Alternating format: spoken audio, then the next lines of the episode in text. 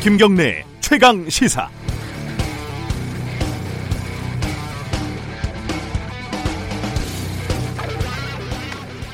전설의 배우 심은하 씨가 예전에 어, 여자라서 행복해요 라면서 행복한 표정으로 냉장고 광고를 찍었습니다.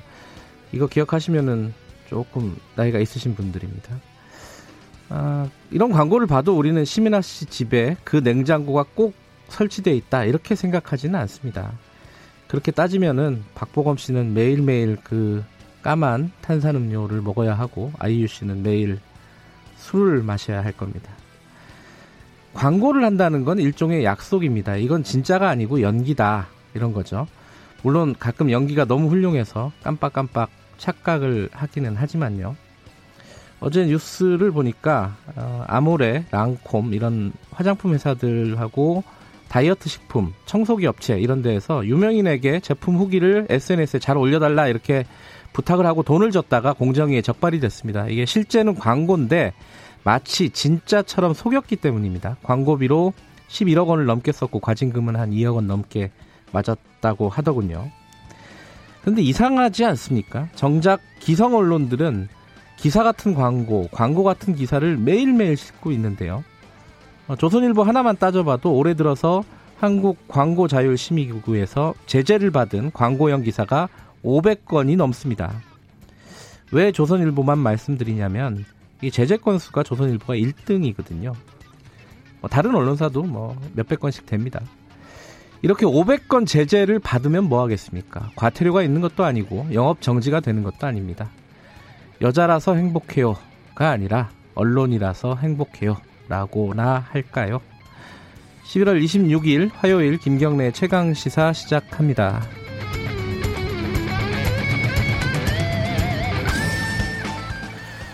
김경래 최강 시사는 유튜브 라이브로도 지금 함께하고 계십니다. 샵 9730으로 문자 보내주시면 공유하도록 하겠습니다. 짧은 문자는 50원, 긴 문자는 100원입니다.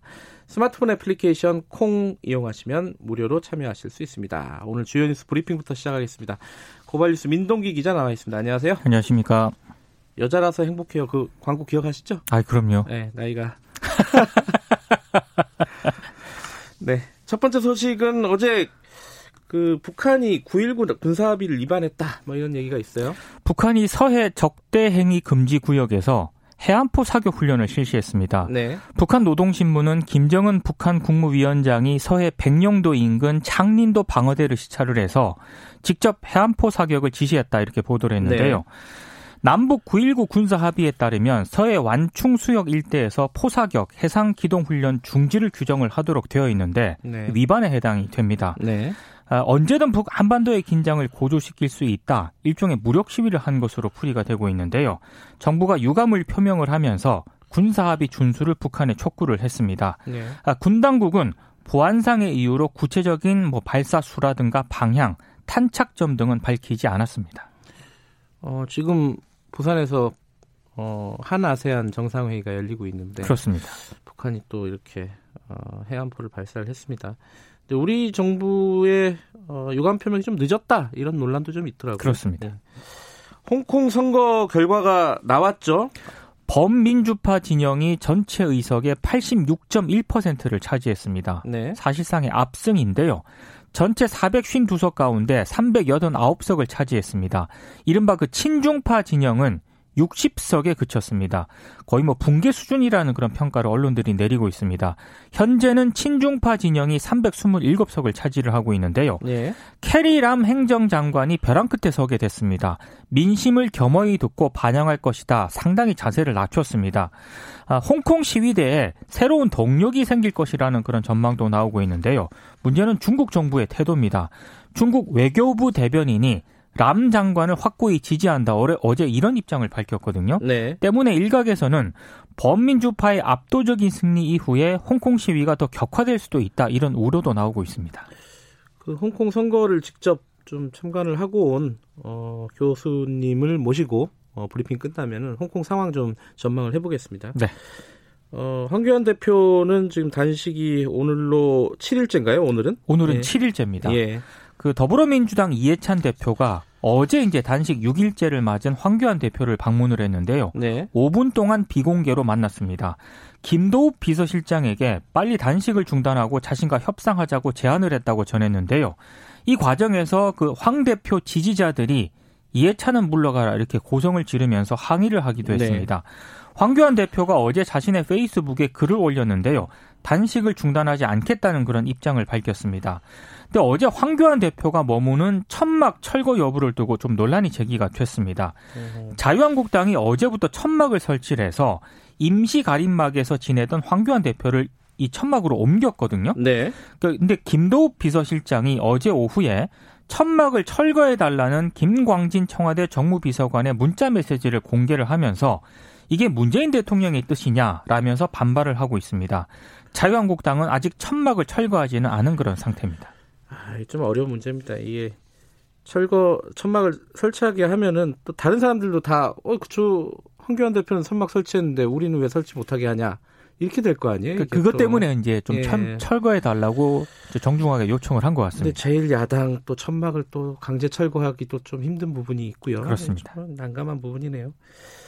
어, 그 세월호 특조위가 그 구조 관련된 조사를 계속 하고 있는데 이번에는 또 도지사가 구조 헬기에 탑승했다. 뭐 이런 뉴스가 있었어요. KBS가 보도했는데요. 네. 세월호 참사 당일 오전 10시 47분경에 그 비번으로 쉬고 있던 전남도 소방 헬기 한 대가 세월호 침몰 현장이 아니라 전남 도청으로 향했다고 합니다. 그 당시 말하는 거죠, 2014년. 참사 당일 예, 예. 당시인데요. 예. 그 당일 오전 11시 17분에 박준영 당시 전남 도지사를 태우고 이륙을 했고 음. 오전 11시 30분경 세월호 사고 해역으로 접근을 했습니다.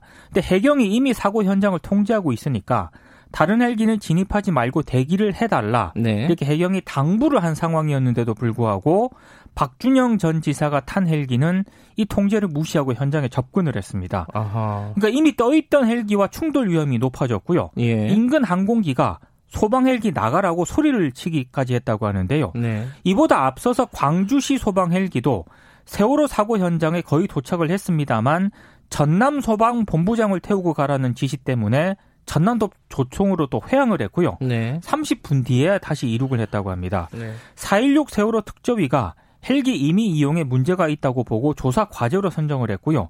실제 박준영 전 지사 등을 불러서 조사한 것으로 확인이 됐는데요. 박 전 지사는 당시 상황을 묻는 KBS 기자의 질문에 잘 모르겠다 이렇게 대답을 하지 않았다고 합니다. 어, 이건 좀 전면적으로 조사를 할 필요가 있겠네요. 네. 참 이해가 안 가는 그런 행동입니다. 하던 대로 했을 거예요 아마. 아. 원래 원래 이제 그 지방자치제 광역단체장이 네. 이게 소방 헬기나 이런 것들을 사유화하는 경우들이 꽤 많이 보도가 됐었잖아요. 네. 관행대로 했었을 건데 어쨌든 세월호 참사 당일날 헬기 운용이 어떻게 됐는지 전면적으로 한번 조사를 해야 될 아마 검찰이 수사를 하고 있을 겁니다 그렇습니다. 이 부분은. 예. 어, 김학의 전 차관 무죄가 났는데 어 그 얼굴은 김학의가 맞다. 법원이 이런 또 판결문에 이렇게 적어놨다고요? 그러니까 어제 그 판결문이 공개가 됐거든요. 네. 그 건설업자 윤중천 씨 소유의 강원 원주 별장에서 찍힌 성폭행 동영상하고요. 네. 2007년 11월 서울 역삼동 오피스텔 등에서 찍힌 그 사진 속 남성이 모두 김학의 차관이라고 봄이 상당하다. 네. 판결문에서 이런 입장을 밝혔습니다. 그러니까 그동안 김학의 전 차관은 재판에서 역삼동 오피스텔 사진 속 인물과 자신은 가르마 방향이 다르고 촬영 당시 자신은 역삼동이 아니라 자택에 있었다고 주장을 해왔었는데 근데 재판부는 전혀 다르게 판단을 했다는 겁니다. 네. 그러면서도 재판부가 지난 22일 김학의 전 차관이 지속적으로 성관계 및 성적 접촉의 기회를 제공받은 것으로 보인다 이렇게 판단을 하면서도 네. 공소시효 완성을 이유로 해당 혐의에 대해서 무죄를 선고했고 지금까지 논란이 좀 제기가 되고 있습니다. 수사를 어, 2013년, 14년 당시에 제대로 안 했기 때문에 지금 무죄가 된 거지. 그 김학의 전 차관이 아니라고 판단을 한 건 아니라는 거죠. 그렇습니다. 그죠? 재판부도 예. 그렇게는 판단을 안 했다는 겁니다. 그 유재수 전 부산시 부시장 이 얘기가 점점 커지고 있는 것 같아요. 검찰이 어제 구속영장을 청구를 했는데요. 네. 유전 부시장이 2016년부터 2018년 금융위원회에 재직할 당시에 건설업체와 자산운용사 등으로부터 차량을 비롯한 각종 편의 그리고 자녀 유학비 등 뇌물을 받았다 이런 의혹을 받고 있습니다. 네. 근데 만약에 이제 구속영장이 발부가 되면 검찰 수사가 청와대로 향할 가능성이 있는데요. 네. 유전 부시장이 2017년 8월부터 금융이 금융정책국장으로 재직을 했었고 같은 해 10월 청와대 민정수석실에는 뇌물을 받았다는 그런 첩보가 접수가 됐거든요. 네. 근데 유 전 부시장이 특별감찰반 조사에서 업체로부터 골프채 등 금품을 받은 사실을 인정을 하긴 했습니다만 네. 감찰이 2개월 뒤에 갑자기 중단이 됐고 징계는 없었습니다. 당시 민정수석은 조국 전 법무부 장관이었고 검찰이 최근 이인걸 전 특감반장과 박정철 반부패 비서관 등 옛 민정수석실 관계자들을 참고인으로 불러서 조사를 했는데요. 유 전 부시장에 대한 영장실질심사는 내일 서울 동부지법에서 진행이 될 예정입니다. 어, 이 얘기는 유재수 전 부시장 얘기는 저희들이 2부, 아, 3부에서 좀 자세히 좀 다뤄보도록 하겠습니다. 네. 오늘은 여기까지 듣죠. 고맙습니다. 고맙습니다. 뉴스 브리핑 고발 뉴스 민동기 기자였고요. 김경래 최강 시사 듣고 계신 지금 시각은 7시 36분입니다.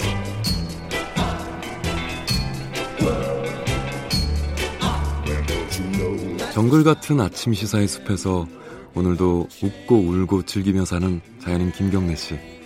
그의 하루 일과는 KBS 1라디오 김경래의 최강 시사를 진행하는 것으로 시작합니다. 어, 그런데 이게 무슨 소리죠? 아침부터 열심히 준비한 자연인 김경래의 밥상 같이 드셔보실래요? 후회 없는 아침 건강한 시사 김경래의 최강 시사 네, 홍콩 얘기 좀 해보겠습니다. 어, 구의원 선거 결과가 나왔고요. 어, 그러니까 범민주 진영이라고 불리는 그러니까 시위를 지지하는 쪽이죠. 지금 압승을 거뒀습니다. 뭐 대체적으로 그렇게 예상을 했었는데 그 압승의 정도는 좀 예상을 좀 뛰어넘는 수준인 것 같아요. 홍콩 현지에서 이 선거 과정 쭉 지켜보고 오신 분이 있습니다. 임채원 경희대 문명원 교수님 스튜디오에 모셨습니다. 안녕하세요. 네, 안녕하십니까. 이게 어 의석이 보면은 구의 의석이 452석인데 네. 그 중에 범민주 진영이라고 불리는 쪽이 388석. 네.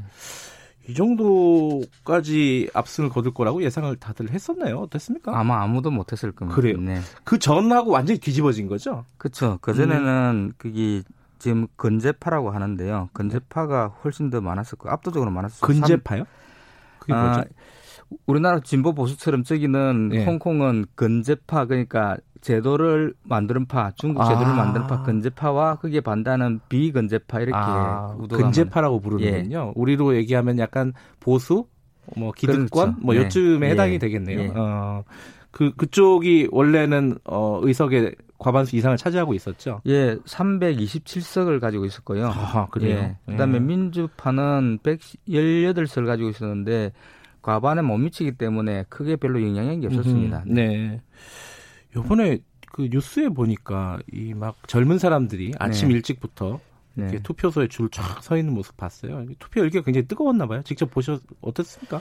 아침에 보니까 투표소 앞에 길이 엄청나게 줄이 길더라고요. 그래서 예. 아 저기 무슨 일이 터질 것 같다 이런 느낌이 있었고요. 예. 오전 11시 정도 되니까 이번에 유권자 413만인데 100만 명이 넘어갔거든요. 네. 어떻게 보면 조금 있다 그리고 25%가 넘어갔고요 투표율이. 네. 그건 4년 전에 2015년 선거에서는 7%였거든요. 음흠. 그 추세가 계속 뭐 저녁까지 이어졌는데요. 네. 그 현상적으로 보면 아 저기 뭐 선거 혁명이 일어나겠다 이렇게 생각했는데 제가 이제 미리 섭외를 해가지고 후보자들을 다섯 명을 쭉 만나봤거든요. 아, 예. 후보자들도 만나셨어요? 예. 예. 현장도 가고 지미샴 이런 친, 그 뭐지 후보자들 쭉 만났었는데 예. 거기도 자기들이 좀 우려를 하더라고요. 내가 뭐 이렇게 다 폭발적인 선거 혁명이 일어나는 게 아니냐 이렇게 물어보니까 어허. 예전에도 분위기는 괜찮았다가 나중에 표를 까보면 그렇지 않은 아, 경우들이 많았다. 실제로 개표를 해보면요. 예. 그래서 뭐 자기들은 그렇게 낙관하지 않는다 이랬는데 선거 결과는 압도적인 뭐 네. 민주파의 승리 이렇게 됐던 것 같습니다. 그러니까 투표율도 예년보다 압도적으로 아니 높았고 월등하게 높았고. 예, 그렇죠? 이번에 71%인데 그다음에 그 전에 4년 전에는 47%, 그리고 2011년은 4, 41%. 원래 구의원이라는 게 인기가 없는 선거죠. 우리나라도 보면 그, 그 자치단체, 기초단체, 의회 구성하면 가장 인기 없는 선거인데요. 그렇죠. 투표율이 좀 낮죠, 상대적으로. 네, 상당, 네. 홍콩도 비슷한데 하나 차이가 있으면 직선하는 게 주민들이 직접 뽑는 거는 이 선거가 유일하거든요. 아, 그러니까. 우리로 얘기하면 국회의원이라든가 예. 우리 대통령 거기는 이제 행정총리 예. 같은 경우에 행정장관 같은 경우에는 다 간선. 그러니까 그게 그 도시니까 하나는 구의회가 있을 거고요. 예. 그 다음에 입법회라고 우리나라 같으면 서울시 같으면 서울시 의회가 네. 있는 거죠. 그리고 이제 서울시장 메이어가 있으면 네. 이게 이제 캐리람이란데 이게 다 간선이거든요. 그래요. 예, 그냥 중앙 정부의 혹은 그 집권당의 그 뭐 어떻게 의도에 의해서 구성될 수 있는 네, 왜곡돼 있는 그러니까 직접 어, 선출할 수 있는 시민들이 직접 선출할 예. 수 있는 어떤 공직자는 이 구의원이거든요. 예. 예. 그러니까 민간 인권 전선이나 시민단체 음. 쪽도 이 뭐 본래는 할 수 있는 일이 많지 않은데 한번 네. 이렇게 대거 이번에 선거에 들어오게 된 이유가 직접 뽑는다. 네. 그래서 홍콩을 정치적으로 변화시키려면 이 네. 제도가 네. 가장 낫다 이렇게 판단한 것 같습니다. 시, 그 투표 도중에는 어, 그 어떤 시위 같은 것들이 격화되지는 않았죠. 잠시 좀 휴전 상태 일종의 그렇게 되지 않았습니까? 제가 홍콩은 8월 달부터 다섯 번을 갔다 왔거든요. 아유, 예. 자주 가셨네요. 예. 시위는 현장을 보고 그다음에 사람들도 인터뷰를 좀 해야 알 수 있으니까 예. 그 중에서 이번에 제일 조용했습니다. 네, 23일 날 가가지고 봤는데 일부러 시내를 돌아다녀 봤는데요. 네. 다 정리돼 있고 평소보다는 훨씬 그때는 보도 블록도 돌아다니고 이랬거든요. 네. 근데 왜 그랬을까 이렇게 생각해 보면 선거 연기 이야기가 있었거든요. 만약에 시가 객화되거나 하면 캐리람이 음. 선거를 연기할 거다. 음흠. 그래서 시민들이 조용히 기다렸던 것 같습니다. 길미를 안 주려고. 네. 아하. 그리고 그 다음 날도 그냥 본래는 뭐 경, 무장 경찰도 투입 거기 감시를 하고 이렇게 해가지고 조금 공포 분위기 이런 게 있지 않을까 했는데 가니까 전혀 아니더라고요. 아주 음. 평온한 상태에서 조용하게 선거가 치러졌고 그다음 그 후보자들도 막판에 뭐 부정선거 뭐그 네. 그뭐 예를 들면 투표한 바꾸치기라든지 이런 것들에 좀 경계하는 게 있었는데 그렇게 많지 않고요. 이번에는 예. 좀 공정하게 선거가 치러진 것 같습니다. 음.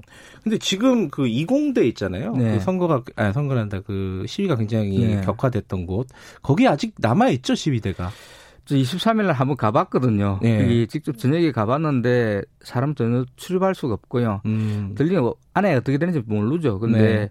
한 30명 정도가 아주 어려움 속에 있다고 이야기를 음. 하는 것 같고 이번 선거 결과에 따라서 지금 민주파 네. 다수를 차지한 민주파가 해결해야 될 가장 첫 번째 일 음흠. 그게 이공대 사건을 좀 원만하게 그러니까 극단적인 형태로 뭐 사람들이 다친다든지 이런 일 없게 해결하는 게 제일 중요할 것 같고요. 예. 그 과제가 제일 중요할 것 같고 그리고 남아 있는 사람들이 이 홍콩 민주화에 대해서 가장 원론적인 사람들이거든요. 끝까지 뭐 뉴스도 쓰고 네네. 네. 뭐 죽어도 체포돼도 되지만은 그냥 그냥 나가지는 않겠다 이렇게 네. 선거 전에 결연했던 사람들이기 때문에 이 사람들을 이렇게 좀 원만하게 큰 탈 없이 좀 해결을 하는 게 홍콩의 민주화를 위해서도 아주 중요한 과제 같습니다.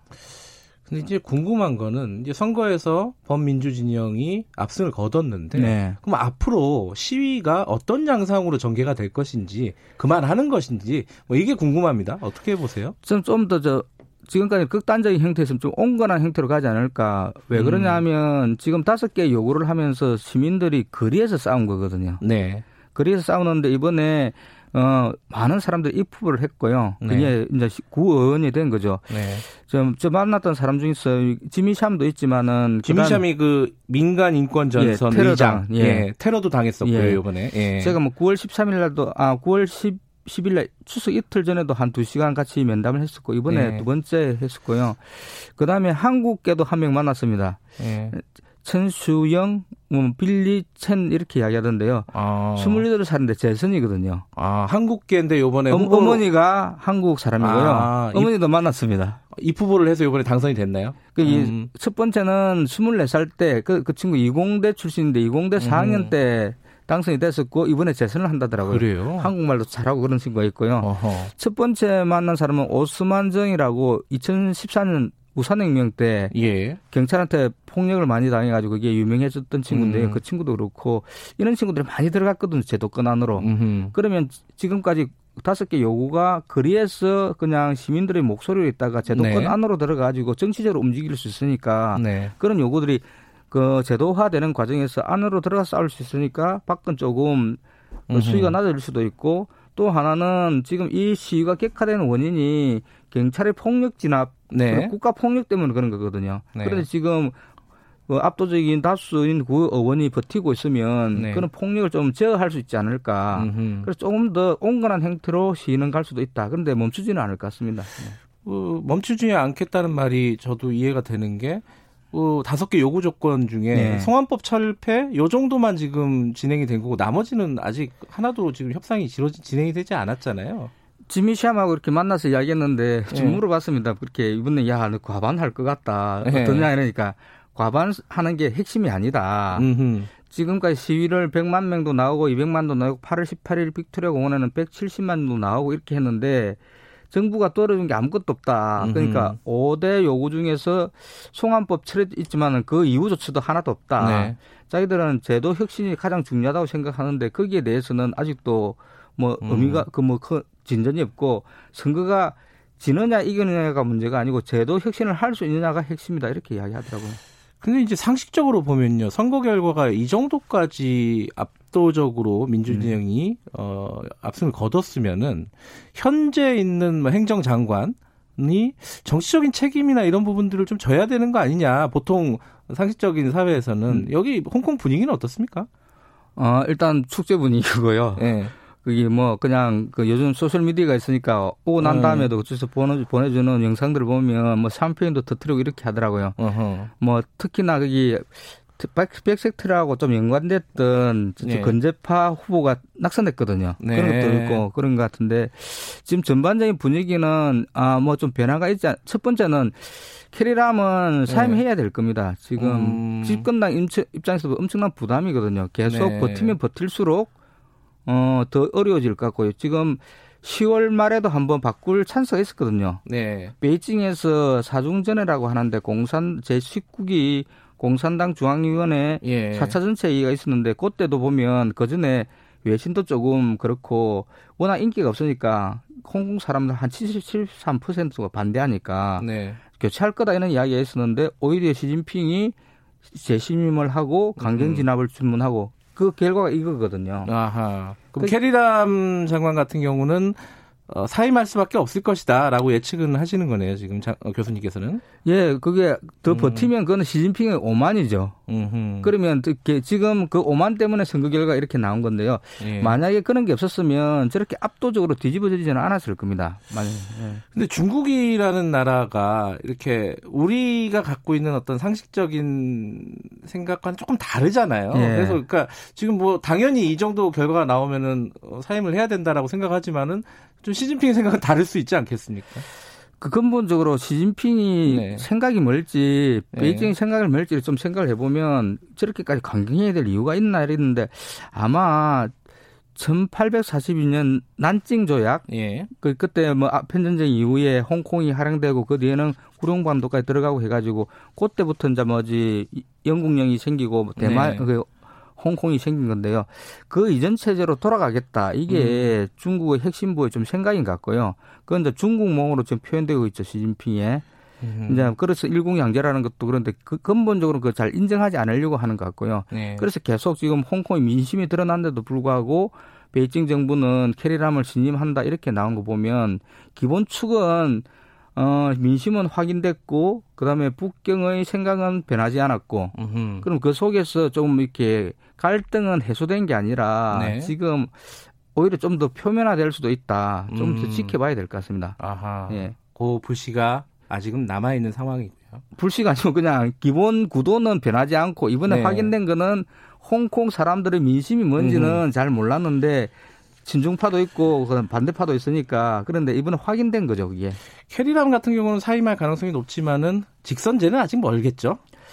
그뭐 어, 다섯 개 제일 궁극적인 요구인데 예. 또 물어봤습니다 후보들한테 뭘 예. 바라느냐. 예. 다섯 개 요구 중에서 이제 소환법은 폐지된 예. 거고 그다음 직선제는 쉽게 받아들일 수 없는 건데 궁극적인 목표니까요. 예. 그런데 뭐 운동이라는 게 구체적인 성과 속에서 뭐 재생산되는 거니까 세계 중에서는 뭘 집중할 거냐 이렇게 몇만 후보들 몇 사람에게 물어봤습니다. 네. 그 중에 세계가 일단 폭도 규정을 철회하라. 그 다음에 잡혀 있는 사람을 풀어줘라. 네. 구속하지 말아라. 기소하지 말아라 하는 거하고. 그 다음에 경찰 탄압에 대해서 독립조사위원회를 구성하자 이건데요. 음. 집중하는 게 이겁니다. 독립조사위원회. 음. 지금 국가폭력에 대해서 한 번도 팩트 진상조사가 없었다. 예. 그러니까 어, 폭력 사태에 대한 어떤 진상 조사 네. 이게 단기적으로 좀 집중하는 과제고 네. 어, 궁극적으로는 이제 직선제인데 그건 약간 조금 먼 얘기다 이런 예, 거예요. 계속 예. 그걸 요구하겠지만은 예. 네. 알겠습니다. 오늘 뭐 현장에 갔다 오셔가지고 굉장히 생생한 얘기 들어봤습니다. 고맙습니다. 임채원 경희대 미래문명원 교수님이었습니다.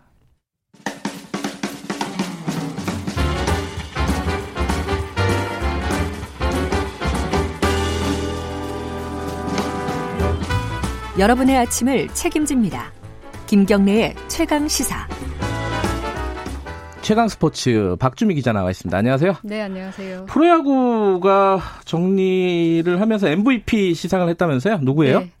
두산의 투수 린드블럼이 올 시즌 가장 빛난 최고의 선수로 뽑혔습니다. 누구나 좀 예상했던 거죠, 이거 네, 예. 기록적으로도 이미 린드블럼 선수가 좀 유력했는데요. 네. 올 시즌 유일하게 20승 고지에 오른 투수고요. 음흠. 또 투수 부문에서 다승, 승률, 탈삼진 이 세 부문에서 1위에 올랐던 선수거든요. 압도적이었군요. 네. 예. 그래서 어, 투표 결과도 보니까 프로야구 출입 기자단 투표에서 2위 양의지, 3위 양현종을 압도적으로 제쳤어요. 음흠. 거의 뭐, 뭐 200표 넘게, 300표 네. 넘게 차이가 났었고요.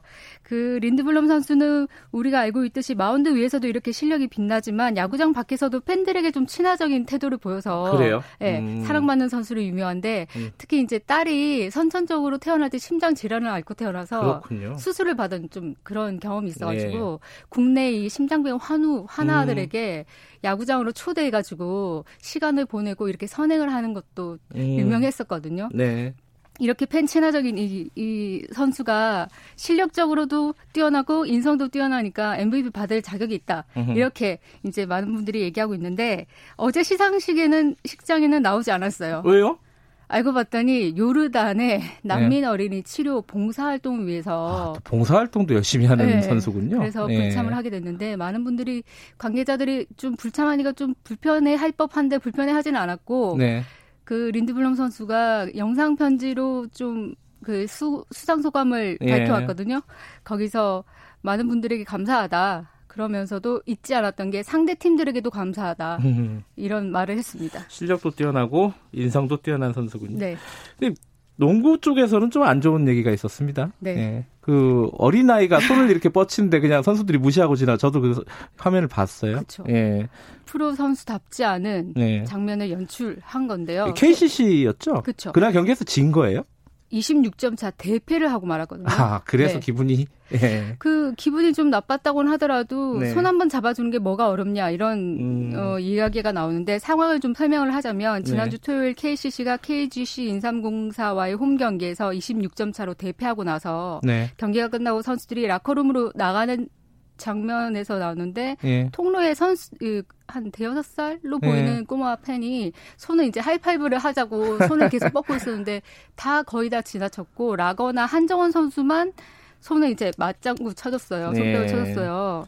이 장면을 보고서 이제 많은 팬들이 어떻게 프로 선수가 팬 없이 어, 존재할 수 있겠느냐. 음흠. 프로 선수라면 팬들의 존재감을 다시 한번 네. 마음속에 새겨라 이런 말이 많았죠. 린드블럼 선수한테 좀 배워야 될 것 같습니다. 네. 오늘 어, 시간이 좀 짧네요. 여기까지 드릴게요. 고맙습니다. 네. 박주미 기자였습니다. 김경래 최강기사 1부는 여기까지 하고요. 잠시 후 뉴스 듣고 8시 5분 2부에서 돌아옵니다.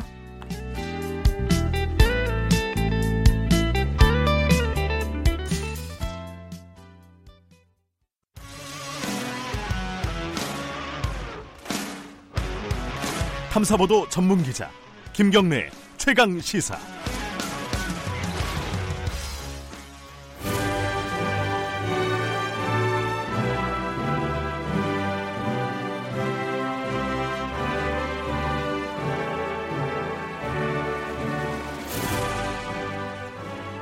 네, 김경래 최강 시사 2부 시작하겠습니다. 아, 전국의 가장 뜨거운 현안을 여야 의원 두 분과 이야기 나눠보는 시간입니다. 최고의 정치. 지난주부터 두 분 나와 계십니다. 먼저 자유한국당 김영우 의원님 안녕하세요. 네, 반갑습니다. 그리고 더불어민주당 김종민 의원님 안녕하세요. 예, 김종민입니다. 오늘도 오시는데 날씨가 좀 춥죠? 네, 춥습니다. 음, 황교안 대표가 많이 추우실 것 같아요. 가보셨죠 거기? 예, 가봤죠. 그리고 예. 이제 오늘도 좀 가게 되는데 예. 지금 이제 워낙 기온이 계속 내려가고 있는 상황에서 네. 어, 영양 공급이 안 되잖아요. 그렇죠. 단식이니까, 단식이니까. 네, 네. 굉장히 그 체온도 좀 떨어지고 저 어, 혈압 네. 이것이 굉장히 이제 좀 낮아지고 있다고 그래요. 그래서 좀 걱정입니다. 어제 이해찬 대표가 방문했죠 단식 농장에. 네, 네, 다녀오셨습니다.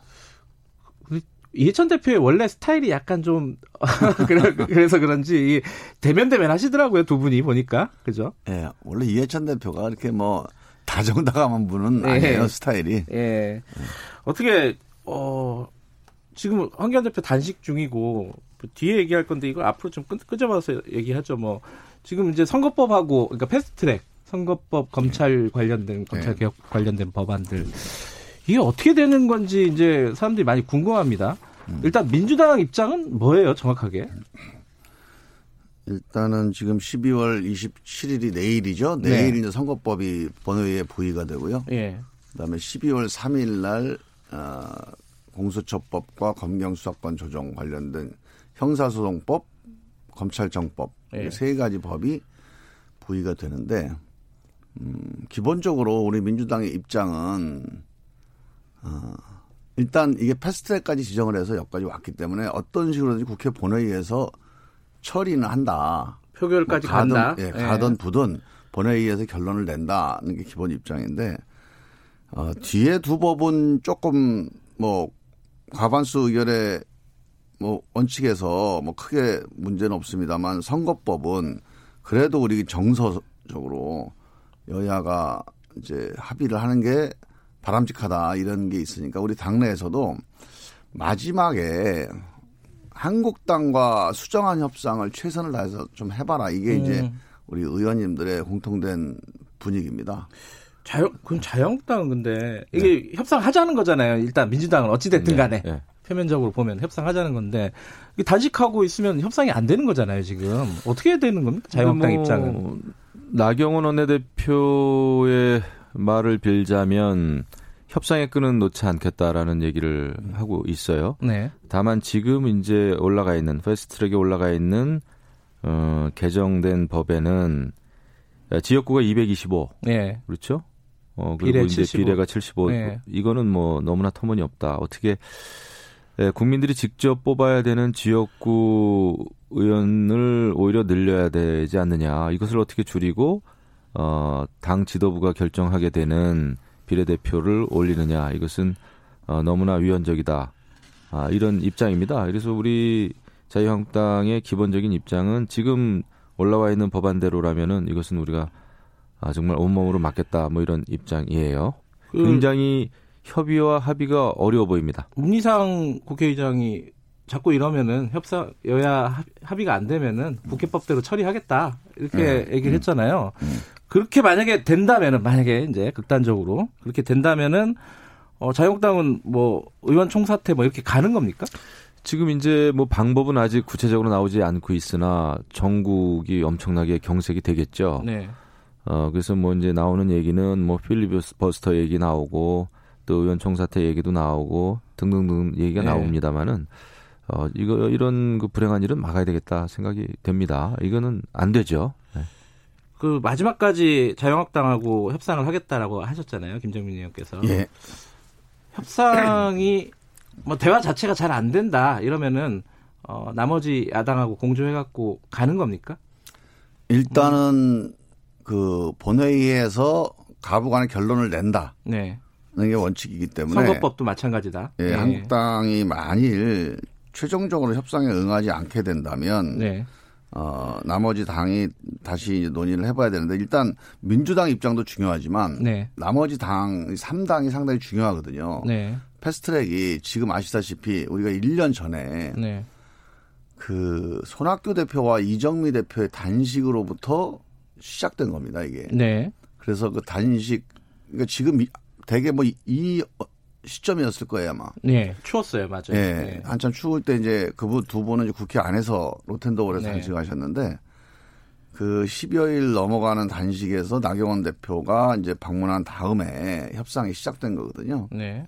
사실은 이 3당이 이번 기회에 어떻게든 선거법을 고쳐서 좀 그 3당의 목표는 지금 1, 2당이 충돌하는 이런 대결 정치 말고 여러 당이 같이 협상하는 타협 정치로 가자. 네. 이게 이제 기본 취지인데 어, 지금 있는 안이 예. 부담스럽다면 수정안이라도 표결하자 예. 이런 입장입니다. 그래서 민주당이 이제 한국당의 어떤 협상 불가 입장에 동조할 건지 네. 아니면 그 야 3당에 예. 어떻게든 이번에 선거법 개정하자는 입장에 동조할 건지는 뭐 제가 지금 뭐 지도부가 아니니까 뭐라고 말씀드리기 어렵지만 어느 정도 국민들이 예상하고 있는 거라고 봐요 저는. 국민들이 뭐 어떻게 예상하고 있는데요? 전 잘 모르겠는데. 일단 만약에 한국 당이 만약 협상을 안 네. 한다면 네. 뭐 야삼당과 같이 해서 표결을 해야 되겠죠. 아 표결로 간다. 근데 네. 끝까지 하여간 노력을 해서 네. 저는 안이 네. 수정안이 서로 간에 오가게 된다면 저 네. 가능성을 전혀 닫아둘 필요는 없다. 음흠. 그렇게 봅니다. 뭐 저도 지도부가 아닙니다만은 제 안을 좀 말씀드리면 어 지금의 에, 정당 제도 그러니까 지금 더불어민주당의 의석수도 그렇고 예. 지금 의석수는 다 이제 국민들이 유권자들이 만들어 주신 건데 어, 정말 그 협상이 어렵고 정치권에서의 이런 모습이 국민들에게 이제 정말 그 밥그릇 싸움으로 비춰지고 이게 네. 현실 아닙니까? 이런 상황에서라면은 모르겠습니다. 정말 파국을 막기 위해서 저는 국민 투표에 붙이면 어떤가 이런 생각 도 좀 들어요. 국민 투표요? 예, 예. 어. 그래서 안을 좀 이렇게 제대로 해서 왜냐하면은 국민들이 결정하는 것이 굉장히 중요하지 않나 이런 경우라면 네. 이 선거의 룰 왜냐하면 지금 조금은 비정상적이에요. 왜냐하면 비례대표만으로도 구성될 수 있는 정당이 생긴다든지 아무리 우리가 준 연동형 뭐 반연동형 제도라고는 합니다마는 이 대통령제 하에서는 상식적으로는 맞지 않거든요. 그래서 이렇게 극한 투쟁을 할 바에는 국민들의 의사를 묻는 것도 저는 방법이다 생각합니다. 근데, 예, 근데 그, 예, 그 문제는 이제 정개특위 1년 하는 동안에 뭐 국민투표 자체가 쟁점이 되지 않았습니다만 국민들의 의견을 묻는 방식으로 음흠. 어떤 선거법 개정 이 한번 절차를 네. 만들어 보자는 논의는 있었어요. 근데 국민투표 자체는 우리 헌법상 이제 그 국가의 안위와 관련된 특히 외교안보 사안 이외에는 국민투표 네. 부여하는 것 자체가 위헌 요소가 있어서. 사실상 이제 검토하기는 어렵고 우리가 예전에 우리 노무현 대통령이 탄핵될 때 재신임을 국민투표에 붙이는 것 때문에 탄핵됐거든요. 이거 헌법에서 못하게 돼 있는 거를. 마음대로 한다 이래가지고 물론 그게 이제 뭐 뭐 그 법적으로 이제 해석을 과도하게 한 거긴 한데 예. 하여간 국민투표는 헌법적으로 조금 어려운 상황이고요. 네. 만일 이런 문제들을 이제 앞으로 우리가 개선을 한다 그러면 과연 선거법 협상, 선거법 성안을 국회에 맡기는 게 맞냐? 네. 혹은 가능하겠냐? 지금까지 한 20여 년 동안 선거법 논쟁을 해오는데 네. 계속 안 된 게 이제 그 전에 한나라당, 한나라당이 과반수를 갖고 있을 때는 아예 이제 이게 성사가 안 됐던 건데 여야 간의 협상을 기대를 해봤지만 지금 20년 동안 안 되는 거예요, 이게. 이게 기득권 네. 이해관계 이런 게 맞물려 있어. 그래서 다음 21대 국회 선거법 논의가 또 되게 될 겁니다, 아마. 뭐, 그때는 예. 아예 안 자체를 우리 선거구 획정위원회처럼 외부에서 뭐 국민들이 참여하는 국민의 뜻을 담은 그런 위원회에서 안을 만들고 가부 표결만 국회에서 한다든가 뭐 그런 새로운 방법을 검토해 보는 거는 가능하겠습니다. 근데 국민투표 자체는 좀 어렵습니다. 그 그리고 이게 사실은 지금은 이제 너무 늦긴 했는데 예. 그 권력 구조라고 하는 이런 문제하고 동시에 연계가 된 문제이기 때문에 지금 제왕적 대통령제 하에서의 지금 부분적인 선거법 개정이란 말이죠. 사실은 어, 개헌 문제와 직접적으로 연관이 있어요. 그래서 개헌도 사실상은 했었어야 되는데 지금 이제 너무 밀려가지고 20대 국회가 어, 하기에는 20대가 좀 끝나게 됐죠. 늦었죠 개헌 얘기는. 지금은 저도 참 어렵죠. 아쉬운데요. 네. 사실은 저희 정개특위에서도 여러 번 그 문제가 얘기가 됐습니다. 네. 한국당을 저희가 설득하기 위해서 원래 나경원 대표가 내건 조건이 원포인트 개헌을 같이 논의하자는 네. 거였거든요. 예.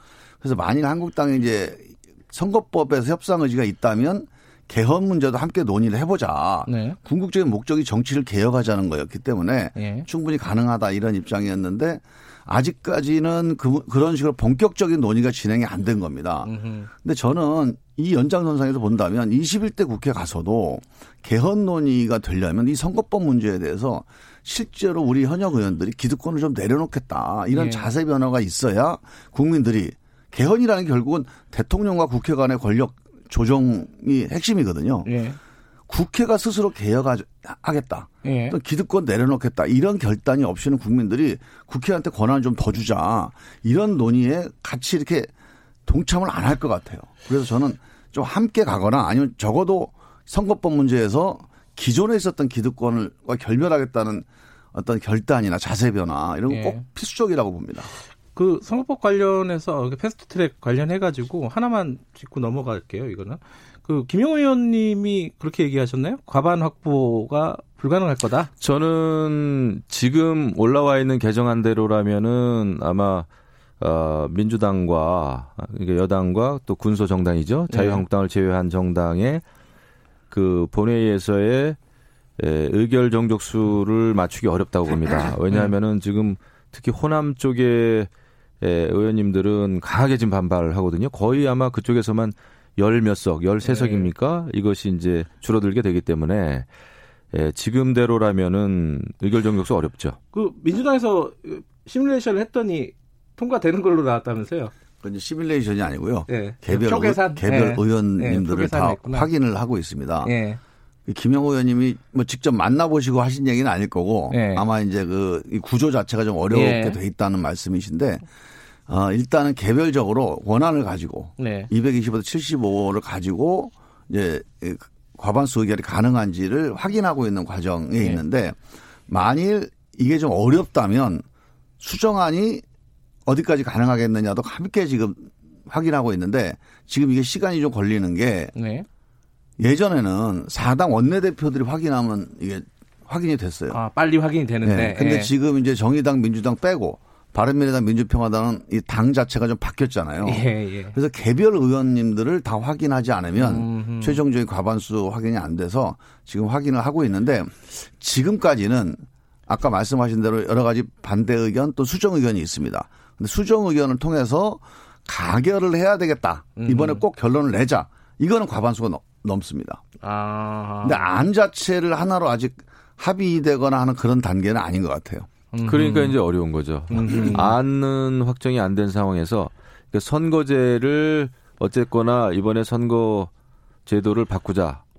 그거에 대해서 이제 동의한다는 거란 말씀이죠. 그렇죠. 네, 네. 그렇기 때문에 예, 구체적으로 통과시키는 의결 정족수는 되게 네. 어려울 거예요. 자영당 안도 네. 한 두세 개 정도로는 이렇게 좀 서로 좁혀져 있습니다. 네. 그래서 최종적인 결단이 어떻게 될지는 제가 모르겠습니다만 하여간 두세 개 정도의 하나로 결정이 나는 거에는 큰 지장은 없을 것 같아요. 자영당 입장에서는 계속 단식하고 이렇게 있으면 어차피 안 될 거다 이런 생각도 있을 것 같네요. 그러면 어차피 안 된다. 아, 아닙니다. 어차피 안 된다라기보다는 네, 네. 꼭 그렇지 않죠. 네. 어, 그래서 지금 저희는 아무튼 최대한 어, 지금 이렇게 예, 여당과 예. 군소 정당이 예, 주고받기식의 예, 이런 예. 어, 합의에 의한 그 선거제 개선 예, 예. 이것은 오히려 반민주적인 선거 악법이다 이렇게 생각을 하고 있기 때문에 알겠습니다. 지금 이제 예, 합의가 잘 안될 예. 겁니다. 근데요, 저희가 이 야삼당과만 대화를 하고 있는 게 아니고 예. 한국당에 뭐 지금 제가 특정해서 말씀을 예. 드릴 수는 없습니다만 상당히 이제 책임 있는 의원님들하고도 얘기를 하고 있거든요. 음. 그래서 적어도 이런 정도로는 수정이 필요하지 않느냐는 의견은 저희가 들었습니다. 예. 그래서 그 정도 수정이면 개혁의 의미가 있겠느냐. 음흠. 특히 이제 우리 쪽 그 이제 우리 패스트트랙 같이 했던 정당들의 동의가 가능하겠느냐. 이런 점에 대해서도 최종적으로 저희가 의견을 좀 확인하고 있는 단계인데 아직 어 전망은 제가 뭐라고 말씀드리기 어려운데 하여간 양쪽 다 의견을 지금 교환하고 있는 어쨌든. 예. 요 얘기는 여기까지 하죠. 이게 지소미아 얘기해야 되는데 시간이 많이 지나갔어요. 이 얘기도 한도 끝도 없네요. 지소미아 얘기 좀 해보겠습니다. 그, 어, 지금 우리가 종료 조건부 연기 정확하게 얘기하면 그거겠죠.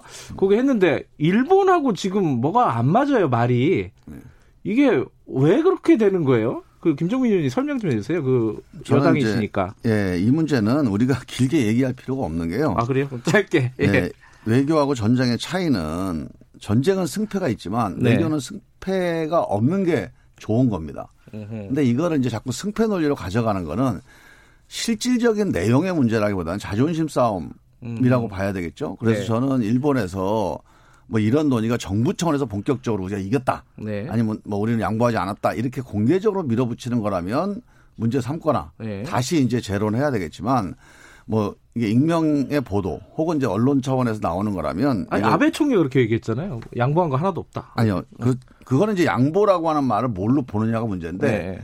지금 협상을 시작했다는 것 자체를 양보로 본다면 양보한 거죠. 왜냐하면 음. 지금까지 일본은 이 문제에 관해서 재론 안 하겠다. 네. 근데 국장급 협상을 시작을 했잖아요. 네. 국장급 협상을 수출 규제 관련해 시작했다는 것은 일본의 태도 변화인 거는 분명합니다. 네. 그래서 그걸 가지고 이게 팩트인데 말을 뭐라고 했던 아니면 음. 의도가 뭐라고 됐던 음흠. 기본적으로 협상이 없다던 일본이 협상을 하게 된 데는 이 지소미아라고 하는 지렛대 외에는 설명할 방법이 없어요. 예. 예.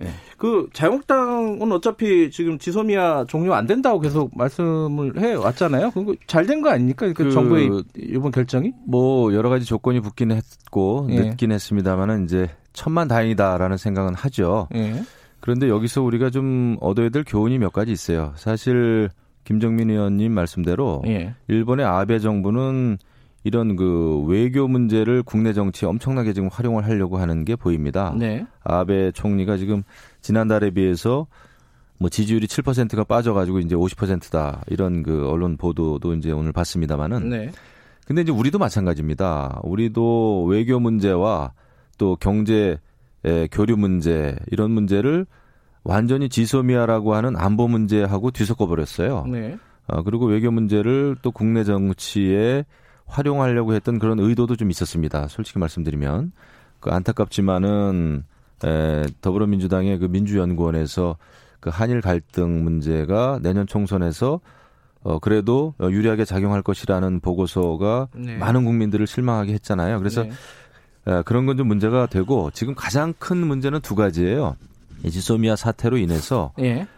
국론이 분열됐다는 겁니다. 예. 좀 신중하자라는 쪽의 목소리를 매국 친일파로 음. 토착 외구로 막 모는 분위기가 있었잖아요. 이것은 좀 잘못됐다 생각하고 또 하나는 한미 동맹, 한미 신뢰 관계가 상당히 균열을 보인 겁니다. 이게 음. 제일 심각해요. 그래서 이 안보 문제를 지소미아 문제를 한일 간의 역사적 또 경제적인 갈등 문제에 끄집어 들인 것은 이것은 좀 패착이었다. 결과적으로는 자해적 외교를 한 게 아니냐. 알겠습니다. 이런 생각이 좀 들죠. 김정민 의원께서 좀 말씀을 해주셔야 될 것 같은데 두 가지 네. 말씀하시죠. 국론 분열, 한미 간의 신뢰관계가 무너졌다. 예. 예, 이제 국론 분열 문제를 네. 저도 사실은 여러 번 이 문제를 문제를 지적을 네. 한 적이 있는데요. 저는 진짜 외교 문제의 외교 전략의 가장 중요한 전략은 왼쪽으로 가느냐 오른쪽으로 가느냐가 중요한 게 아니고 으흠. 함께 가느냐 따로 가느냐가 제일 핵심입니다. 네. 그러니까 one voice 전략이 외교 전략이 가장 핵심 전략이거든요. 네. 그래서 사실은 어떻게 one voice를 만들어내느냐의 궁극적 책임은 대통령과 정부가 갖고 있는 거지만 네. 한편으로는 대통령하고 정부가 결정하는 거는 뭐라고 결정을 해도 하여간 뭔가 함께 안 하겠다. 음. 이런 분위기가 좀 형성되어 있는 게 사실이에요. 그러니까 이건 뭐냐? 이건 정치거든요. 네. 정치적으로 서로 이렇게 외교 문제 가지고 공방하는 이런 문화 또 이런 분위기 이런 것들을 어떻게 개선해 나갈지 이건 저는 뭐 야당도 좀 뭐 반성해야 되지만 또 여당도 또 정부도 네. 사전에 미리 좀 비공개라도 충분히 논의를 해서 음. 대외적으로는 저는 여칠 야삼 그러니까 여당 의견 7, 야당 의견 3 해서 대외적으로 발표하는 게 제일 외교 안보 문제 좋다. 왜냐하면 음. 대통령이 기본적으로 외교안보에 대한 최고 책임자이기 때문에 육사로 하면 안 됩니까? 되게 이제 육사나 73이나 예. 본질적인 차이는 없으니 07과 3이라는 게 예. 그냥 공이 좀 많다. 그렇습니다. 덕담 차원에서 하는 얘기이기 예. 때문에 저는 대통령이 약간의 프리미엄을 갖는 의사결정 음. 이런 거 정도면 야당 의견 수렴해서 최종적으로는 한 목소리로 발표하는 이런 전통 이걸 우리가 아직 못 만들어내고 있는 거예요. 저는 그 음. 그 점이 지금 이게 지소미아 문제만이 아니고 앞으로 이제 주한미군 특히 미중 충돌이라고 하는 우리 네. 외교안보상의 아주 핵심적인 지금 그 축제가 있잖아요. 이 문제를 해결하는 데 있어서 이 우리 내부의 원보이스를 만들어내는 능력 또는 그런 노력 이런 게 음. 지금 핵심적인 문제다. 이렇게 한번 교훈을 좀 얻었으면 좋겠고 지금 두 번째로 말씀 주신 게 한미 예. 네, 한미 간의 이제 관계 문제인데요. 저는 이렇게 봅니다. 지소미아가 한미 동맹이나 한미 관계를 흔들었다 그거는 맞지 않고요. 지소미아가 미국의 네. 전략적인 혹은 뭐 이해관계가 있는 건 사실입니다. 네. 그렇지만 지소미아는 만약에 우리가 파기한다고 해도 우리가 미국과 전략적으로 충돌하기 위해서 파기하지 않는다는 건 다 알아요. 네. 그래서 언제든지 다시 회복할 수 있는 것이고 2016년 이전에 지소미아 없었거든요. 네, 없었어도 한미 간의 동맹 관계가 전혀 문제가 없었기 때문에 저는 이게 미국이 미국을 불신해서 또 미국과 함께 안 가기 위해서 하지 않았다는 건 알아서 저는 네. 이 문제가 한미 간의 전략적인 이해관계를 해친다고 보기는 어렵고 단지 미국 입장에서 보면 상당히 불편하겠죠. 네. 하지만 한국 국민들이 또는 한국의 국익이 특히 한일 간의 관계에서 저도 좀 말씀드리면 훼손된다면 미국도 그런 거를 존중해 주는 게 또 동맹 관계의 기본적인 자세라고 봅니다. 예, 그 예. 많은 부분 공감이 가는 부분도 있고요. 그 one voice 좋습니다. 그런데 안타깝게도 한미 신뢰 관계에 영향을 주지 않은 것이 아니라 지금 미국 의회에서는 사실 지소미아 연장 촉구 결의안을 발의까지 했어요. 네. 그래서 이것은 한일 간의 단순한 문제가 아니고 어 한미 동맹과 그다음에 이제 특히 이것이 예, 지소미아가 협정이 된 것은 2016년도하고 지금하고는 상황이 좀 다르, 다릅니다. 네. 2017년도에 북한의 6차 핵실험, 그 화성 15호입니까?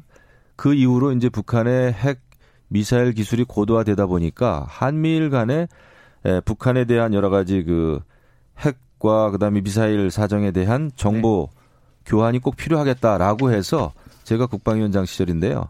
그 미국 그 군수뇌부도 그렇고 정치인들이 계속 그 요청을 해왔습니다. 그래서 이게 한일 간의 단순한 문제가 아니고 네. 예, 북한 핵 지금 비상 시국 아닙니까? 북한 핵 문제를 해결해야 된다고 하는 중차대한 비상 시국에서 맺어진 한미일 안보 동맹의 굉장히 중요한 예, 기재입니다. 알겠습니다. 예, 정보를 얻기 위한. 네. 그래서 제가 고점을 안 돼요. 지금 드립니다. 5초 남았습니다. 여기까지만 듣겠습니다. 아, 고맙습니다. 네. 자, 두 분 고생하셨고요. 2부 여기까지 하겠습니다.